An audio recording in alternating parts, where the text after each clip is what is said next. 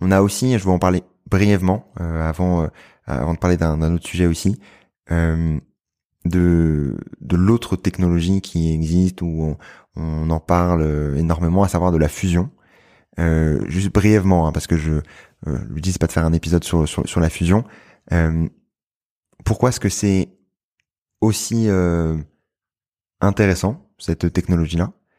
Pourquoi est-ce qu'elle est aussi intéressante et surtout euh, à quelle échéance? C'est plus ce sujet-là que j'aimerais aborder. À quelle échéance on peut euh, on peut imaginer utiliser ce type de technologie qui est du coup différente de la fission?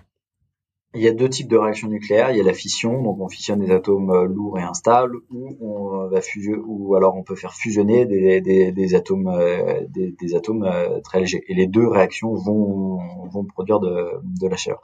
La fission, c'est assez simple à faire, on, maîtrise depuis longtemps. La fusion, c'est ce qui se passe dans les étoiles. Le problème, c'est qu'il faut atteindre des températures qui sont extrêmement élevées.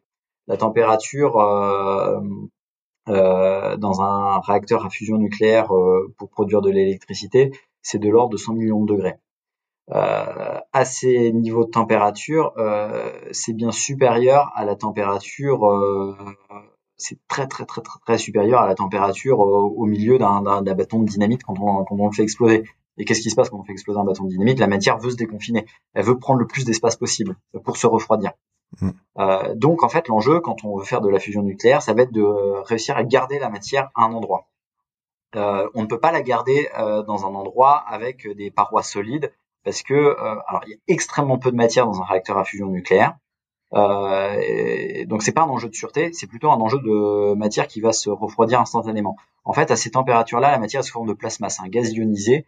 Et donc, euh, si euh, on essayait de la confiner dans, je sais pas moi, dans une euh, dans une enceinte en acier, euh, dès que le plasma touche l'acier, il se refroidit. C'est un peu comme si on lâchait une goutte d'acier en fusion sur la banquise. C'est pas la banquise qui va fondre, c'est la, goutte d'acier en fusion qui va se qui va se refroidir. Donc en fait, toute la difficulté, c'est d'essayer de maintenir ce plasma pendant la réaction de fusion euh, de, de, de, le maintenir confiné sans qu'il sans qu'il touche une paroi solide.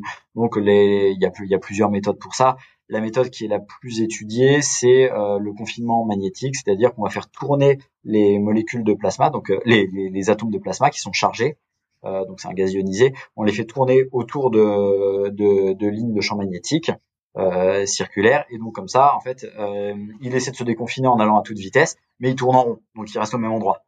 Euh, c'est pour ça que les, les tokamaks ITER par exemple ont une, forme de donut c'est parce qu'on fait tourner les, les, particules. Pourquoi est-ce que je disais ça Ta question, c'était sur... Non, pour, pour expliquer là du coup la, la différence et surtout à, aussi à quelle à quelle quelle différence du coup technologique. Donc là, on comprend la, la différence de technologie, mais aussi du coup à quelle euh, pourquoi est-ce que ça, pourquoi est-ce qu'on en parle autant de cette partie-là et à quelle échéance et à quelle échéance on peut on peut imaginer avoir ce type de technologie euh, euh utilisée? Alors, est-ce que c'est intéressant et puis l'échéance? Euh, pourquoi est-ce que c'est intéressant? C'est parce que globalement, ce sont des réacteurs qui seraient intrinsèquement intrinsèquement sûrs. Tu peux pas avoir de, tu peux pas avoir d'accident grave avec un, un, réacteur comme ça. Tu perds complètement le confinement, bah tu perds ton plasma, mais mais mais le réacteur peut pas exploser. En fait, il y a, y, a, y a très peu de matière. Encore une fois, si tu perds le confinement, ton plasma se refroidit instantanément. Il, il, se passe rien. Le, le, problème, c'est plutôt la difficulté de protéger ton plasma que de protéger le protéger le reste. Alors il y a quand même un peu d'irradiation des, des, des, des, parois, mais euh, et, mais mais c'est pas grand chose et donc tu produis très peu de très peu de déchets radioactifs. Euh, il y a un argument qui est souvent mis en avant, mais qui pour moi est un argument euh, qui est assez peu pertinent, c'est euh, la matière première est disponible de façon quasiment illimitée. Mais ça, c'est aussi vrai en fait du nucléaire si on considère euh, les réacteurs de quatrième génération. Et c'est pas ça qui va permettre de déployer de façon extrêmement massive la, fusion nucléaire, même si les réacteurs, les concepts étaient déjà disponibles aujourd'hui, c'est pas ça qui serait qui permettrait de les, les, déployer de façon massive. Réacteur de fusion nucléaire aurait à peu près les mêmes désavantages sur ce point qu'un réacteur à fission. C'est quelque chose qui resterait technologiquement complexe, euh, une installation capitalistique, euh, donc qui coûte cher à construire, euh, peut exploiter euh, et donc euh, et qui produira en plus de façon centralisée de la chaleur et de l'électricité. Donc c'est bien pour certains usages, moins pour d'autres. C'est pas ça qui permettra d'avoir du des carburants liquides pas chers qui permettent de, faire tout n'importe quoi. donc il y a quand même un certain nombre de limites.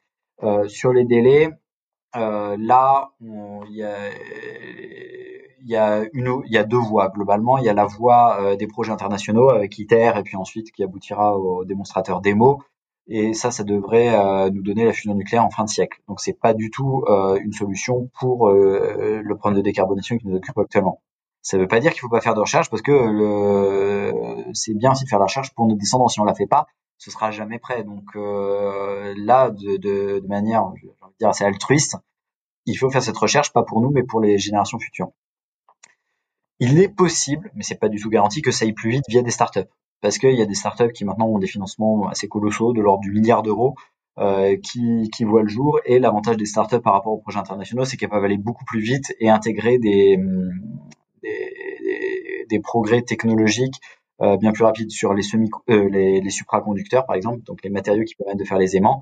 Une startup qui se crée aujourd'hui, bah, va prendre le, meilleur matériau sur le marché, tandis que les projets internationaux, qui sont conçus, euh, discutés, séquencés euh, sur le long terme euh, dans des consortiums de, de, différents pays, sont beaucoup plus inertiels. Donc on est sûr de pouvoir arriver à nos fins avec ces projets-là, mais ça va plus lentement.